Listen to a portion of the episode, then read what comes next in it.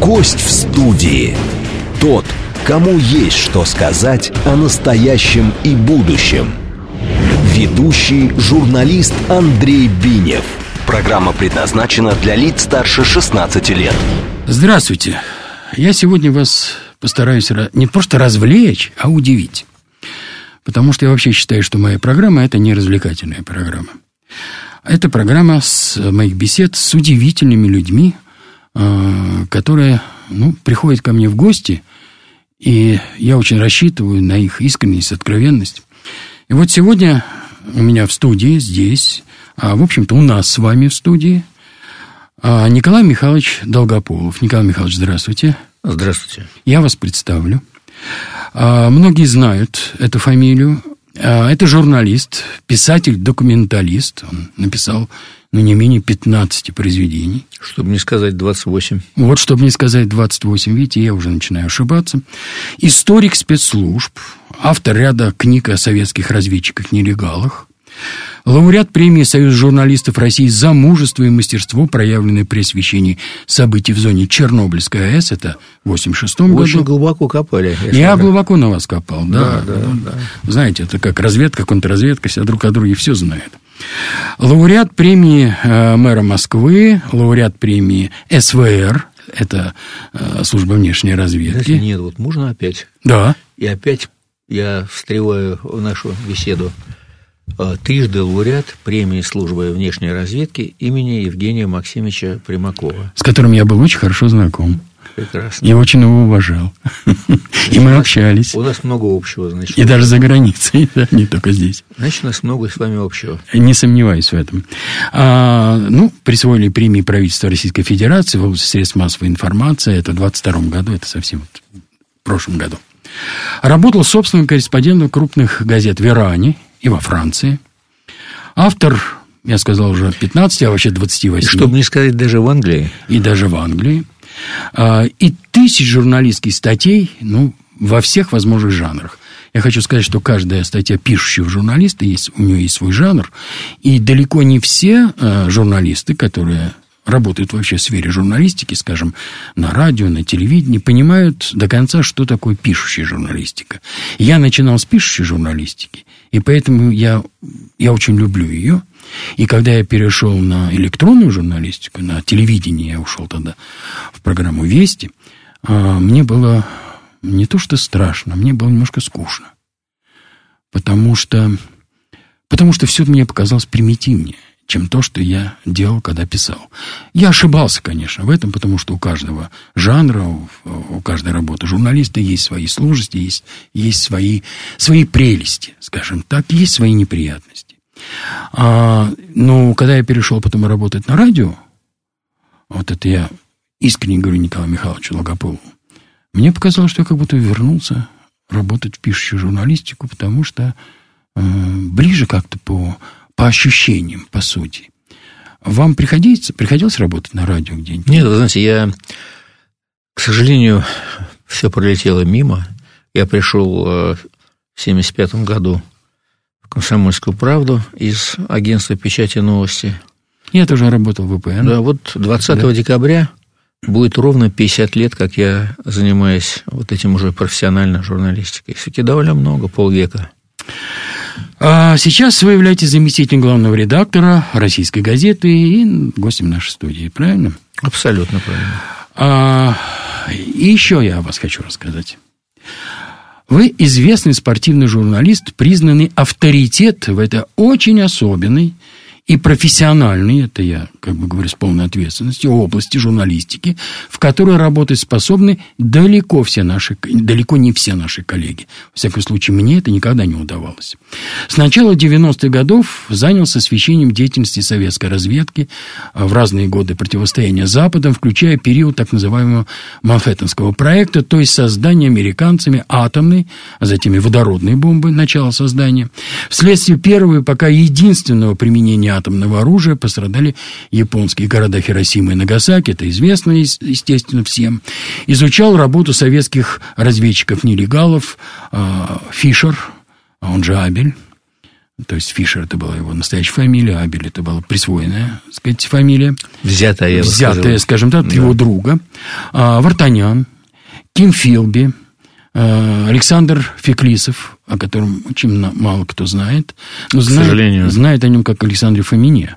Да, нет, вот. его знает Инесс именно как Феклисова, но знает настолько мало, что мне обидно за этого человека, с которым я был хорошо, близко знаком, знал его домашних, и сейчас поддерживаю очень такие теплые, хорошие отношения с его дочкой, которая действительно чтит отца. Дай Бог, чтобы нас так с вами наши дети и внуки чтили. И действительно, об этом человеке много не сказано, не договорено, а это тот как раз человек, который спас нас э, от последствий, скажем так, Карибского кризиса. Да, мы вернемся к этому. Это тот самый человек, который был великим, я подчеркиваю это слово, великим атомным разведчиком. Атомным. Да, этот человек не только создал одну из самых результативных разведывательных сетей по освещению, ну, уже упомянутого Манхэттенского проекта, но и практически спасшего мир от ядерной катастрофы, которая, то, о чем вы сейчас говорите, во время известного Карибского кризиса, когда ослепленный неведением и страхом, в то же время высшие политики двух ядерных государств готовы были начать Третью мировую войну, причем уже ядерную, как известно.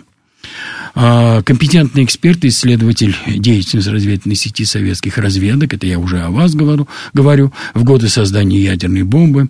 А, в этом году исполнилось 70 лет со дня казни а именно с 19 июня 1953 года читы Юлиуса и, э, или Джулиуса его еще называют, и Телли Розенбергов, обвиненных в шпионаже на советскую разведку по упомянутому мной проекту Манхэттенскому.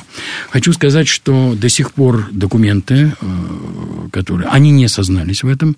Оба были казнены в один день муж с женой. А вы знаете как?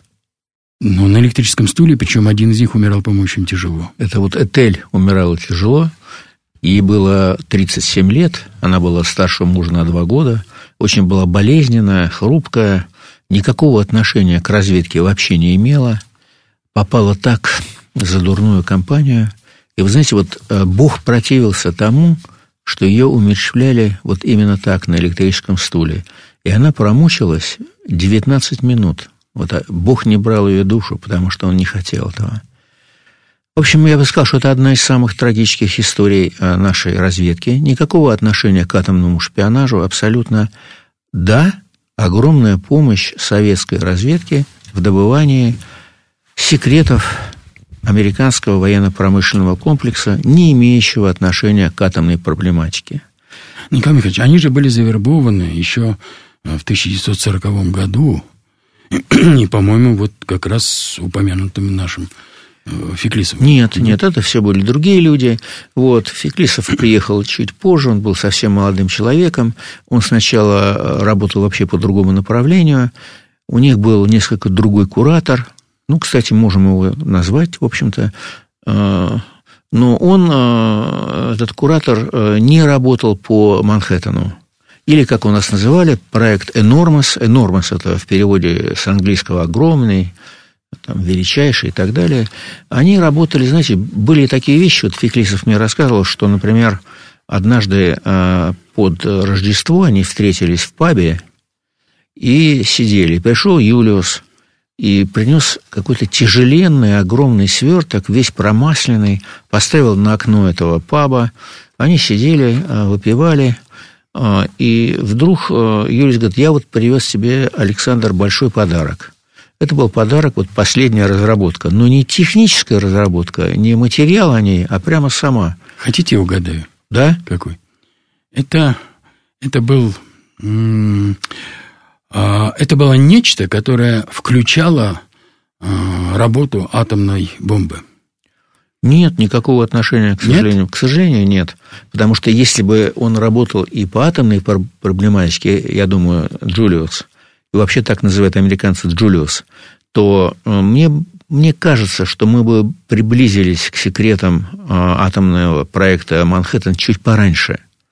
Вот. Но если бы американцы не схватили его, ну тогда была эта охота на ведьм, и тогда этот макартизм и так далее. Да, да, да. Если бы они не схватили эту семью, которая отрицала свое участие э, в этом проекте, абсолютно, а они бы, как говорят, Такое есть, такое, такая информация есть. Я даже не знаю, кто ее поддерживает, но она есть.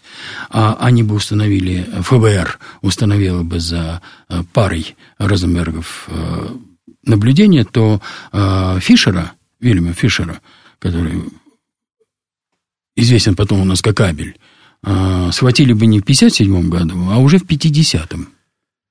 Ну, вы знаете, я не думаю. Ведь он же с ними общался.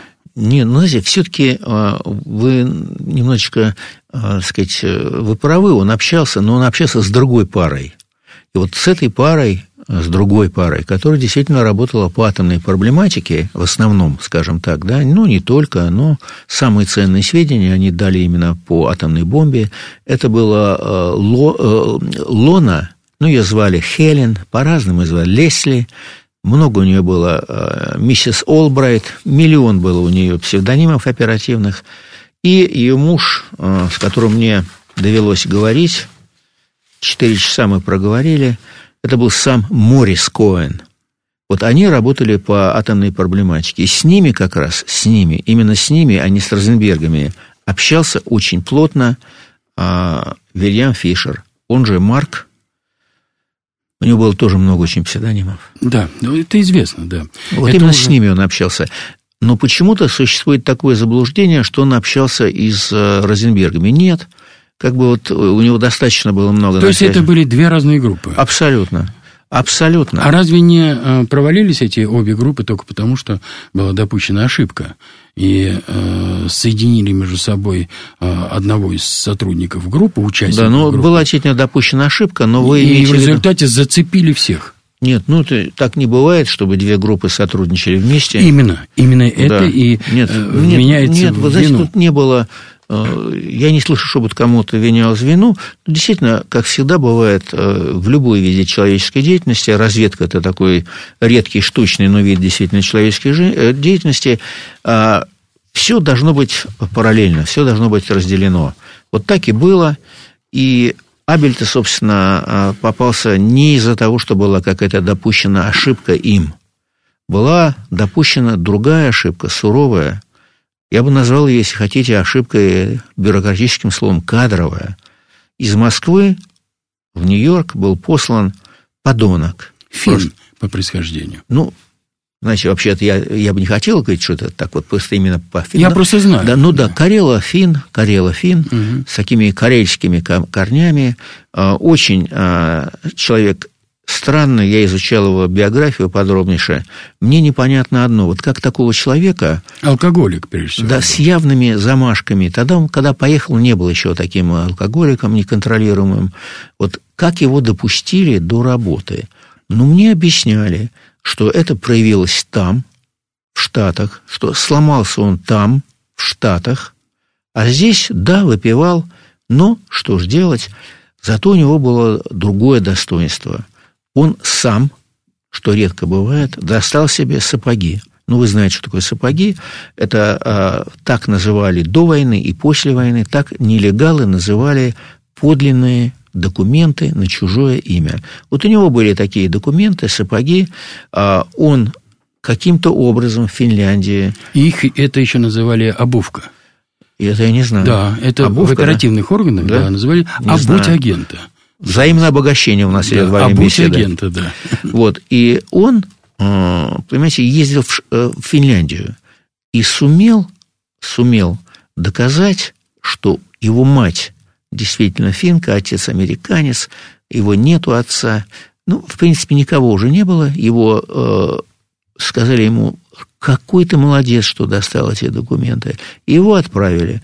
Оперативный псевдоним Вик, Вик Хейханин – это был э, настоящий предатель, и очень жалко, мне рассказывали об этом и те люди, которые еще работали с Абелем, и его родственники, никого не осталось, кроме внучатого племянника Андрюши Боярского, с которым мы общаемся до сих пор.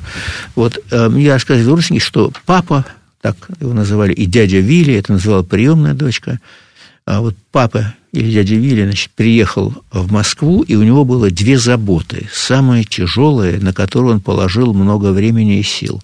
Первое – попросить эвакуировать, вот так это называлось, тяжело заболевшего сотрудника, который не мог работать по состоянию здоровья, а он вынужден был работать. И второе – это эвакуировать сотрудника, который спился. Вот это был тот самый Хейханин. И, э, вы знаете, обе, скажем так, задачи были выполнены, но слишком поздно. Я имею в виду, особенно припозднились с Хейханиным. И тут произошла вот такая ошибка. Знаете, мне кажется, что, знаете, вот бывает так, наверное, в разведке, это такая цепь неудач. Если вот одна какая-то вот маленькая звенишка такое, да, вот если оно зазвенело, да, не тем голосом, то оно тянет за собой и другое звено. Ну, вообще-то он не должен был, Абель, попадаться ни в коем случае, ни в коем. Но вот все говорят, вот почему вот так странно было, он был э, голым, лежал там в этом лотеле Латам, и неужели там как-то нельзя было заранее все это сделать? Ну, конечно, можно было все сделать. Знаете, но было ну, фатальное невезение. Ему из Москвы передавали маршрут, по которому он должен был бежать, он должен был бежать через Мексику, а он не мог принять это никак. Он сидел э, в, во Флориде. Когда он вернулся в Нью-Йорк, ему то же самое повторяли, и он снова лучший радист советской разведки, так считалось. Действительно лучший, как я думаю, об этом мне говорят очень многие люди, в том числе и его самый такой близкий друг Павел Георгиевич Громушкин. Вот лучший радист не мог принять радиограмму, но мешал, не было проходимости, представляете? И вот это тоже помешало. Ну, что передавали? Что Хейханин не в Москве, как мы передавали вам в прошлый раз, он не улетел из Парижа, а он где-то здесь, в Нью-Йорке. Бегите. Но не дошло. И вот он, я имею в виду а, Вильяма Генриховича Фишера, он же Рудольф Иванович Абель, он как раз всю ночь бился, пытался расшифровать то, что ему передавали. И трагедия не проходила, не удалось, какие-то обрывки слов он получал, и все. Вот подобная история случилась с Рихардом Зорги. Ну, Рихард Зорги, вы знаете, это... Ну, но это раньше, это... Да, конечно. Значительно это, раньше, в 41 году. Э, у меня, так сказать, несколько иные как бы об этом представления. Но, знаете, может быть, и хорошо, что мы с вами вспомнили о Рихарде Зорге, потому что 5 ноября это как раз день военного разведчика. Исполняется 95 лет а, со дня создания вот этой очень важной, очень результативной и очень нужной службы. Не путать со службой внешней разведки. И вот как раз в этой разведке работал Зорги. Ну, может быть, э, там была, насколько я понимаю, несколько иная условия, по крайней мере, была другая трактовка. Дело в том, что э, Рихард Зорги и его группа, она была на самом острие – и Рихард Зорги уже не обращал внимания на то, что нарушаются все инструкции центра. Хотя ему передавали необходимость да, ему эвакуироваться передавали. оттуда. Ему да. передавали, ему передавали еще, что... Он вернулся на да, свое он, место, да, и да. там был захвачен. Да, ему передавали и другое, что срочно передайте то-то, то-то, то-то, и передачи вместо тех 55 минут, которые обычно велись, шли 3 часа. И его... Смотрите, какое совпадение э, с Абелем, я имею в виду с Фишером. Ну, будем его называть Абелем, потому что... Как вам удобно? Наш, это, это не мне удобно. Наш слушатель привык э, все-таки да. к Абелю, да, да то, конечно. что он взял э, фамилию своего друга. Да, Вильяма. Вилли. Да, представился. Ви, Вилли взял э, фамилию своего друга. Знаешь, как друга была фамилия? Руди его звали все. Угу. Руди, Рудольф. Уж Рудольф. Да. Но вообще он был известен именно как Руди. Угу. И вот я говорю, а что за Руди? Ну, дядя Руди. Дядя Руди, это кто? Ну, это Рудольф Иванович. Вообще тоже не Иванович, Иоганович. Ну, это Иоганович, уже, да. Да, ну, это уже все так. Вот видите, какое совпадение все-таки бывает. Вот а, для разведчика, видимо, очень важно, независимо от того, является ли он там разведчиком военным или разведчиком политической разведки или еще в какой-то специальной службе, а их немало, этих служб, а, которые занимаются разведкой. А, вот э, он должен быть очень внимателен к подробностям, потому что дьявол скрывается как раз там, в подробностях. В деталях он скрывается. В деталях. В деталях. Вы понимаете... А, Правильно, тут, спасибо. Но тут не в этом дело, а в том, что, конечно, ни тот, ни другой не могли предположить, что вот тучи э, сгущаются настолько быстро. Они понимали, что сгущаются, но что так быстро не думаю, что понимал даже, а, даже гениальный человек э, Фишер. Ну, а как я думаю, все-таки, понимаете, Зорги, он шел на такое самопожертвование. Вот у меня такое убеждение. Потому что тут уже было так, уже немцы, как вы знаете, где были, да, вот чуть что не под Москвой, ну, еще надо было дойти там, какие-то количество километров. Ну, уже началось, дорога ну, уже, пошла. Ну, да. уже, да. Началось, да. Да, ну, началась. И он решил, как мне думается, а, вместе э, с Клаузеном, своим радистом и его женой Анной, они уже пошли в банк они уже передавали самое ценное, то, что они могли получить и от Адзаки, и от Мияги. Это их э, были лучшие, я даже не люблю это слово агент, это были их лучшие друзья японские, которые им помогали, вот, помощники, друзья, сотоварищи, если хотите. Вот, и они уже передавали столько, сколько нужно было для того, чтобы передать. Тоже, вы знаете, в определенной степени это и ошибка, а в другом смысле слова более высоком, более патриотичном, если хотите, это было уже нечто иное. Это было уже приношение своей личной судьбы на плаху. Ради судьбы, я высоким штилем говорю, но это люди заслуживают такого высокого штиля, на мой взгляд. Поэтому и говорю. Они приносили свою судьбу на плаху ради судьбы Родины. Вот так мне кажется. Вы знаете, я бы в этот ряд э, таких разведчиков э, поставил бы еще Николая Кузнецова. Ну, конечно, конечно. А, который, в общем-то, а, это, конечно, это, конечно, человек, который... Он не, не так обучался, как они обучались. Он не, не обучался вообще. Вообще, да. Ну, вообще он, просто, обучался. он просто родился разведчиком. Вот такой да, знаете, ну вот э, все э, люди... И тоже погиб да, в результате да. предательства, в принципе. Я, я Неосторожности какой-то, да. Неосторожность сложно. Вы знаете, вот мне... Э, есть э, очень много людей, есть даже много клубов. Вы знаете, я поразился когда-то впервые эти люди из разных клубов э, по интересам, да, они стали на меня выходить. Ну, как-то прочитали какие-то мои материалы о Кузнецове, и они вот сказали, что, знаете, вот вы пишете правильно, но это официальная версия, а мы можем вам предоставить некоторые другие документы. И мне предоставили вот эти документы иные, скажем так, э, о гибели Кузнецова. Ну, они очень трагические, они очень тяжело даже читаются. Они, знаете, не для каждого, скажем так, человека, потому что они действительно могут вогнать и в транс. Вот как его брали, как он полз, ну, скажу там, как у него выползали кишки, он их подтягивал к себе, как он полз из этой избы, а, как его кололи, как его убивали, это очень трагическая история. Но он попал э, в лапы бандеровцам. Попал в лапы бандеровцам. Пауль Зиберт. Он был под именем Пауль Зиберт. Э, да. Э, это был уже, скажем так, последнее его... Последний его, скажем так, подвиг, когда капитан, а уже не лейтенант Зиберт, вот совершил этот свой подвиг. Я не верил, когда исследователи говорили мне, что он взорвал себя противотанковой гранатой. Потому что я, так сказать, представляю, что такое противотанковая граната, я не особенно представлял, как можно себя взорвать. Но потом, когда я вот прочитал все эти документы, когда я прочитал, знаете, исследование, была такая закрытая комиссия, которая все это изучала в 1987 году. Вот она начала по-настоящему изучать все эти вещи.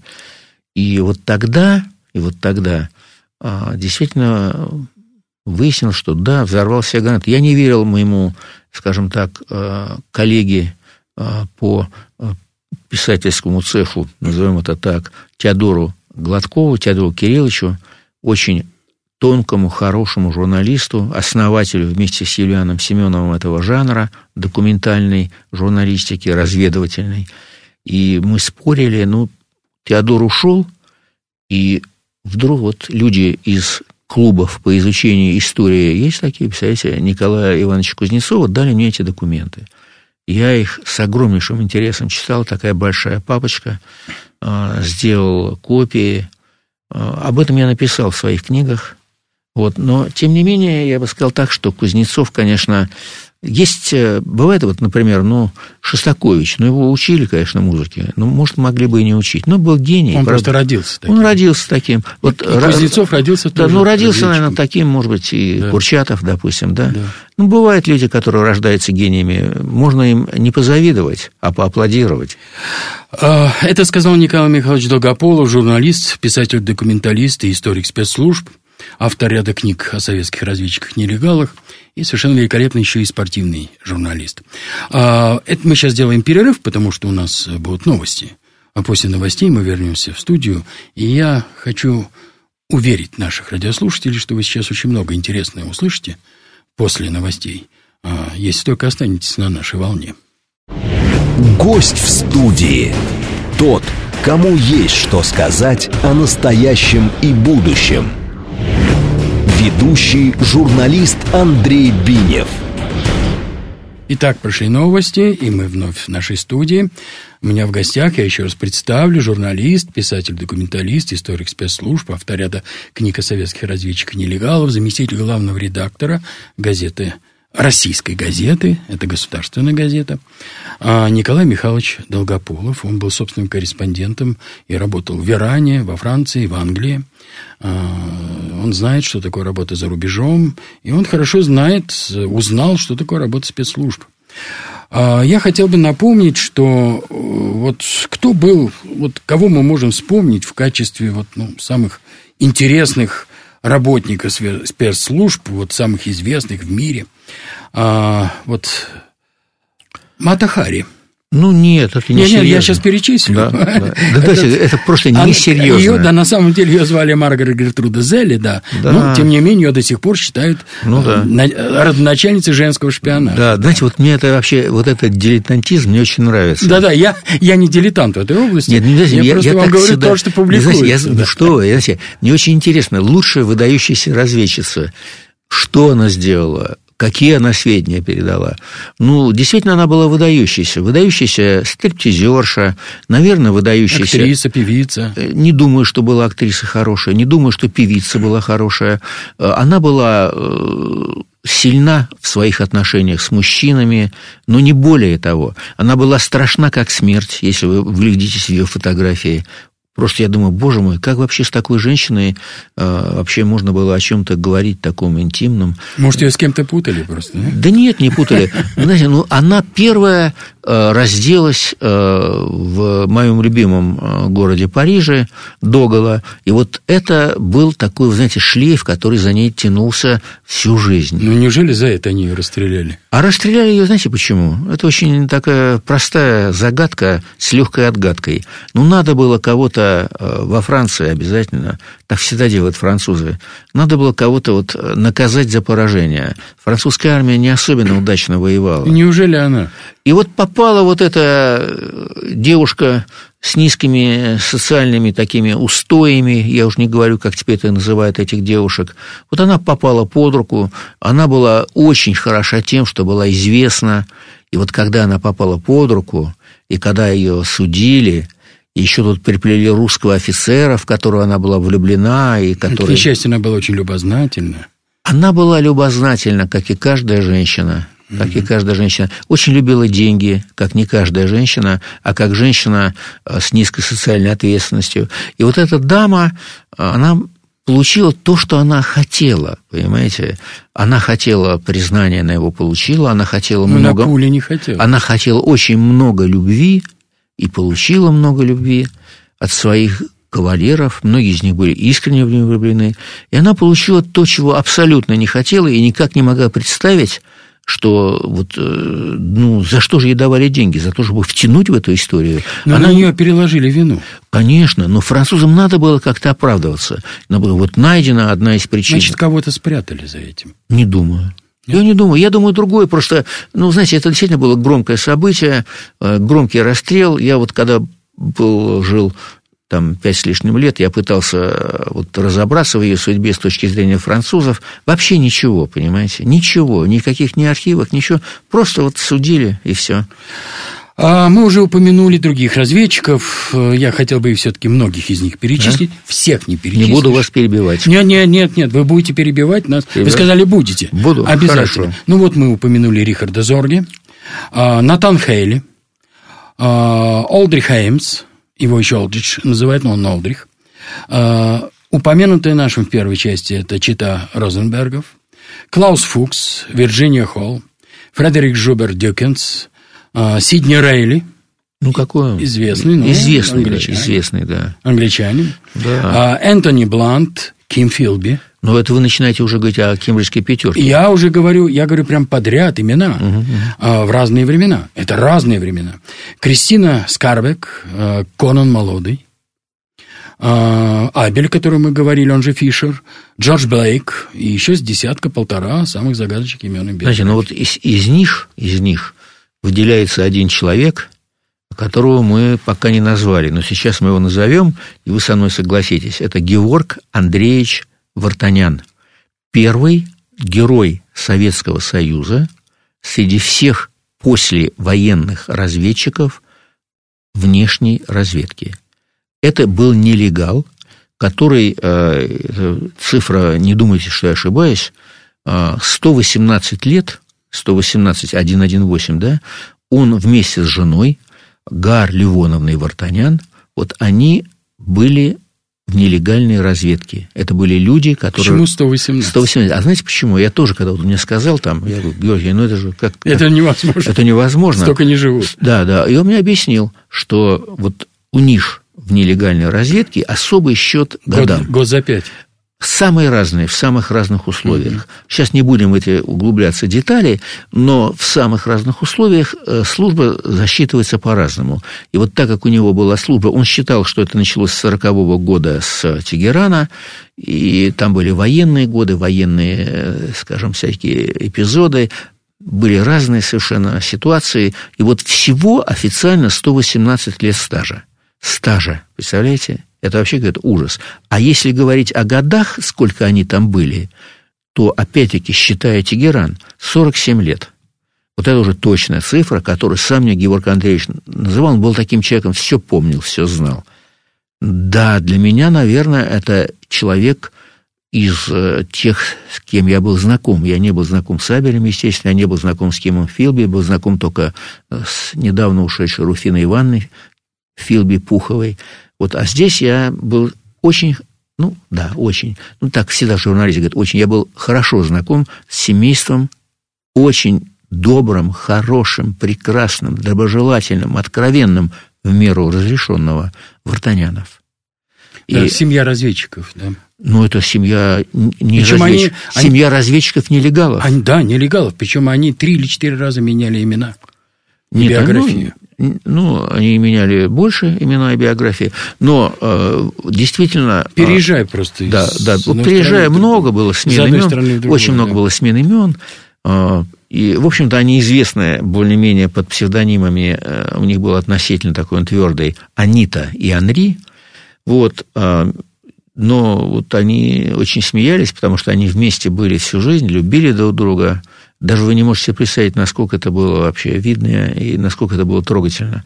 Вот. И мне кажется, что это была самая результативная пара разведчиков э, отечественных нелегалов. Пара. Понимаете, я беру пара. Потому что в основном нелегалы работают парами. Вот это была самая такая результативная пара. То, что они сделали в Тегеране, они участвовали в числе многих э, в операции который назывался «Предотвращение длинного прыжка», так назвали немцы эту операцию, это люди с Карцени должны были уничтожить э, большую тройку Сталина, Рузвельта и Черчилля. И э, доля, скажем так, заслуги в том, что покушение было сорвано, не состоялось, и можем, скажем, отдать честь так называемой группе легкой кавалерии из семи человек, которой руководил Вартанян, и в которой была маленькая девочка, 16-летняя с косичкой, самая молоденькая, маленькая, красивая. Знаете, фотографии я смотрел их буквально детские, как бы был допущен к их семейным архивам. Вы знаете, это, это было настолько интересно, и они всегда были красивы, понимаете? Всегда. Даже уже вот я познакомился с ними э, в конце 1999 года. Георг Андреевич ушел в 2010 году.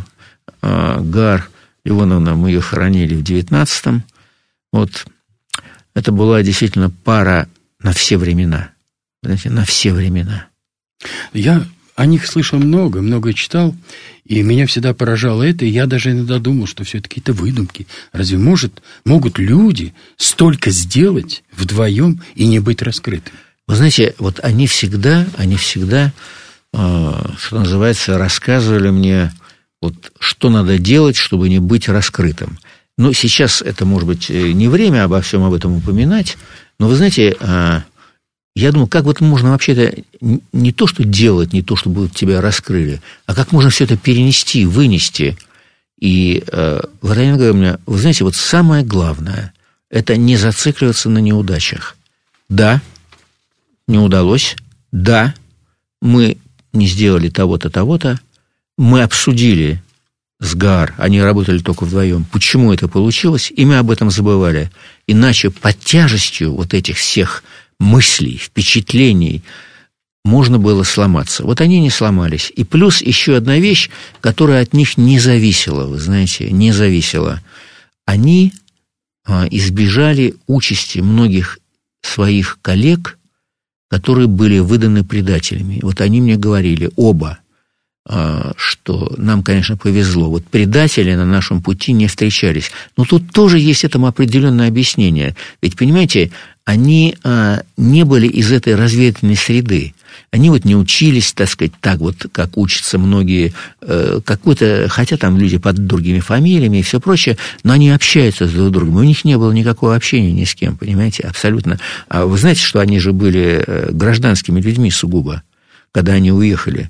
И никак они не могли понять. То есть они выполняют ну, чисто такую задачу по обеспечению безопасности Родины, выполняют ее очень хорошо, и они не являются офицерами, они не являются военнослужащими. И у них было написано «воля наемные». И Георг Андреевич мне рассказал, что когда вот, ну, уже какие-то годы пробыл э, вот в командировке в этой, они, он вернулся в Москву и говорит, я не хочу э, быть вольнонаемным, я служу своей родине. Он говорит, зачем это? И кто-то, а кто-то сказал ему, зачем это? Кадровик. Я говорю, а что вы сказали? А вы-то в погонах, а я нет. Ему присвоили звание. Но вы знаете, что вот такое тоже бывает в жизни. А Гавр Леоновна, она была в принципе не военнослужащей. Но она получала, скажем, довольствие подполковника, а потом полковника.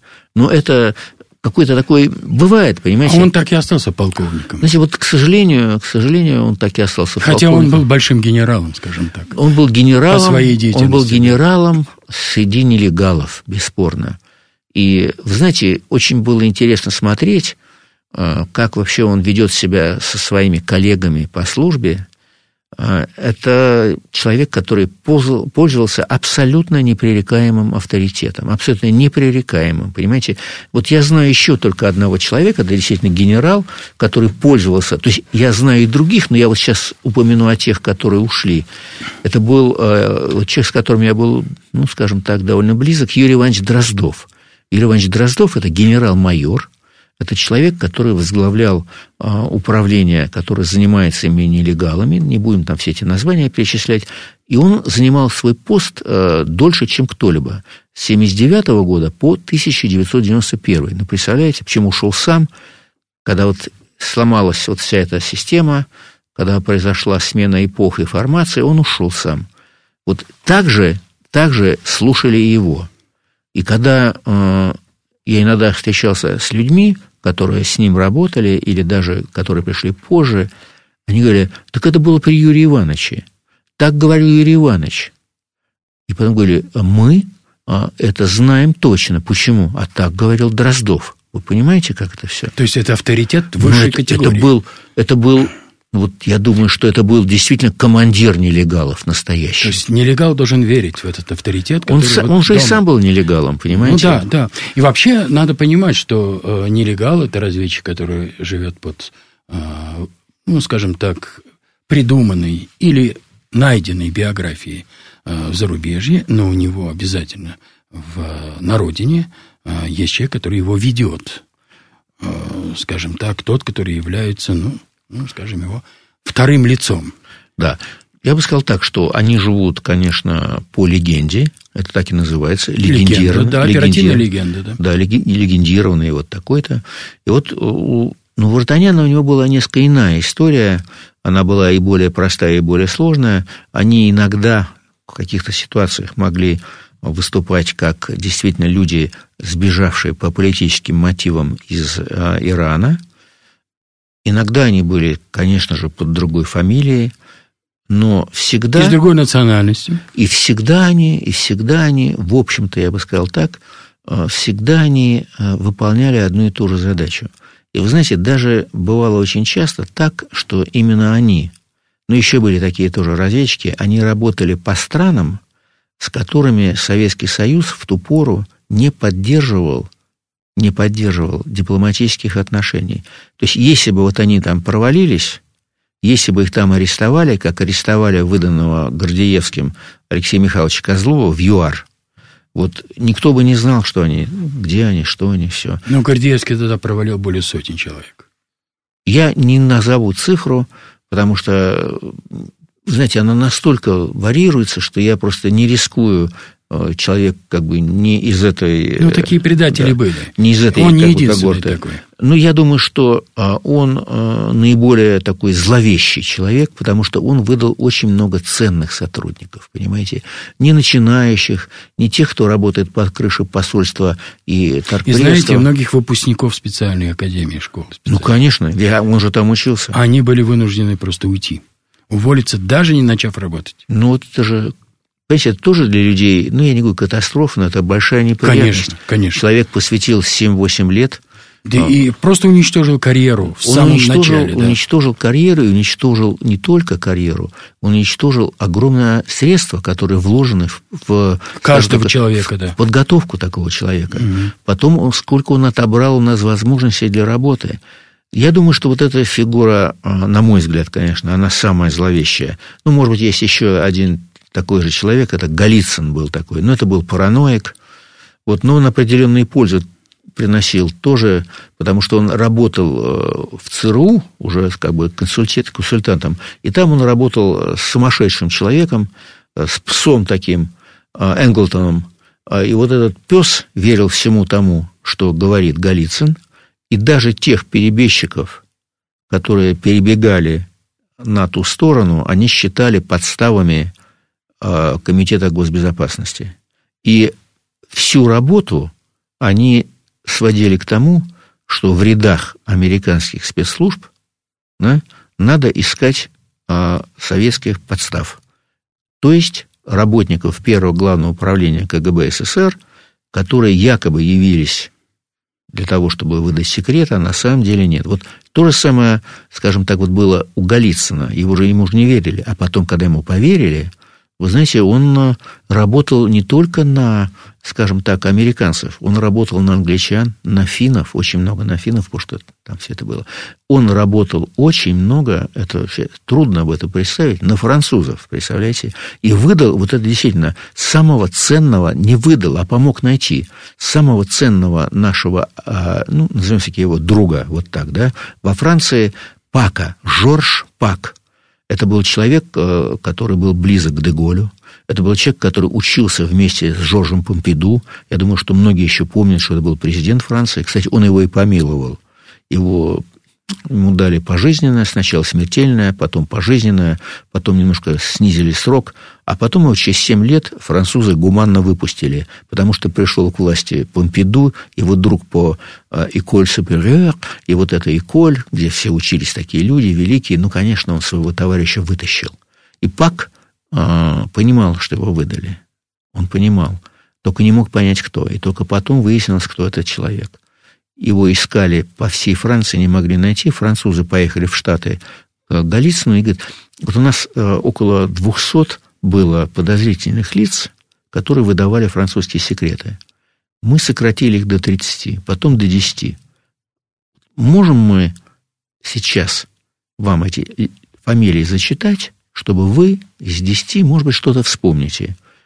И на второй фамилии Голицын у которого была отличная память, он сказал, да, я эту фамилию слышал. Пак, Жорж Пак, я это слышал. И с десяти подозреваемых сократили до трех, и бедного и несчастного Пака поймали, правда, это был не момент истины, это не был момент передачи в силу разных там историй чего-то, но его взяли на испуг, поймали, Пак сказал, что он наконец-то может теперь причаститься. Почему теперь? Потому что раньше он истовый был католик. Потому что раньше я не могу.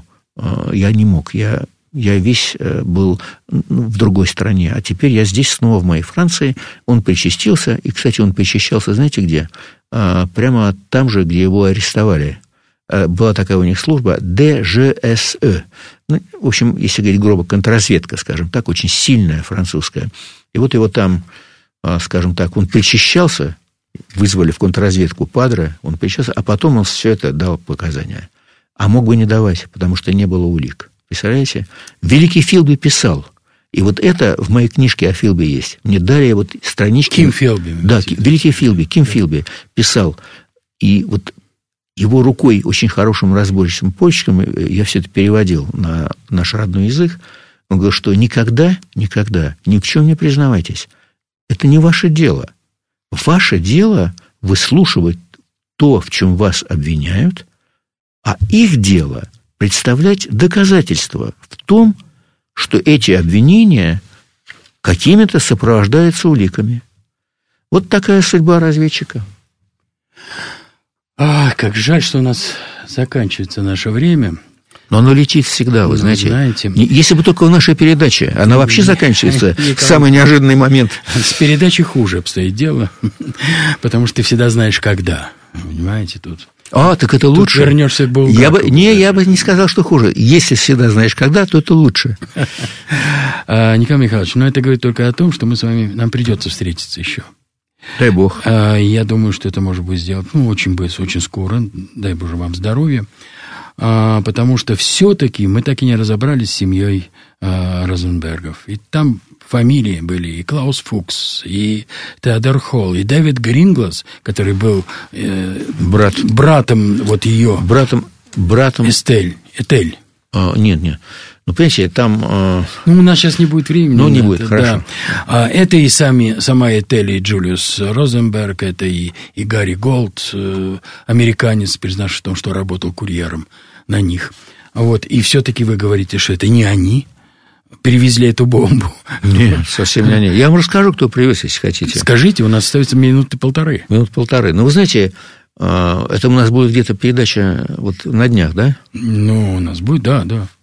Знаете, я бы сказал, что это очень много сделали вот те люди, о которых мы говорили с вами. А, Квасников, Яцков, а, конечно, Феклисов, конечно, Барковский, Чита Ковинов, это шесть человек – очень много сделали два человека из военной разведки. Два героя, но не Советского Союза, а России. Это Жорж Коваль, его называют Джо, Джорджи, Жорж, по-разному, Георгий, неважно, суть в другом, Коваль фамилия, военный разведчик, кстати, рядовой, интересно, да? И второй военный разведчик – это Адамс, Александр Адамс – человек с фантастической судьбой 1885 года рождения, который, ну вот как вы думаете, когда его взяли в разведку? Не представляю. А в 85 год его взяли в 1935 году. То есть ему было полтинник, когда он стал разведчиком. И он сразу, через год, он уже был в Нью-Йорке. А еще через полгода он создал нелегальную сеть а уже во время войны, но ему, вы знаете, все-таки Бог ворожил, потому что такая история совершенно, ну, фантастическая. А, благодаря стечению обстоятельств, благодаря его уму, блестящему, ну, английский был родной, вот его вывели на другого человека, его агент, который занимался непосредственно атомной бомбой. И он передал сюда, в Советский Союз, пять тысяч листов документов – вы понимаете? Вы знаете, да. Вы понимаете, он... А, но, принципе, его, но его плохо знают у нас мы пока. его, Я слышал о нем. Слышали, но дело да. в том, что а, вот то, что вы сказали, что можно... Что, ну, вот, рождаются гениями. Вот в конце той части разговора. А, вот Николай Кузнецов родился гением разведки. Зорге родился гением разведки, да. безусловно. Вартанян. Вартаняны. И, и он, и она. Это гений разведки. Гарри Голд американец. Ну, нет. Но он, говорят, был очень сильный. А Клаус Фукс... Никакого отношения к разведке вообще. Не имел. Вообще никакого. Ну, его американцы обвинили. Ну, да. И англичане. А, не, в основном, кстати, обвинили англичане, они его на 14 лет, собственно да, говоря, да, и да. дали ему. Он отсидел. Он там. в ГДР вернулся потом. В ГДР вернулся, все, да. А, жив, а, кстати, у Класса Фукса его один из родственников ближайших. К сожалению, Сейчас до него очень трудно доехать по понятным причинам. А, знаете, мы вернемся с вами к нашей теме. Я приглашаю вас еще раз в студию. А, журналист, писатель, документалист, историк спецслужб, заместитель главного редактора а, газеты «Российская газета» Николай Михайлович Долгополов. Николай Михайлович, спасибо, что вы пришли к нам. Спасибо, что пригласили. Программу вел Андрей Бинев. Всего вам доброго.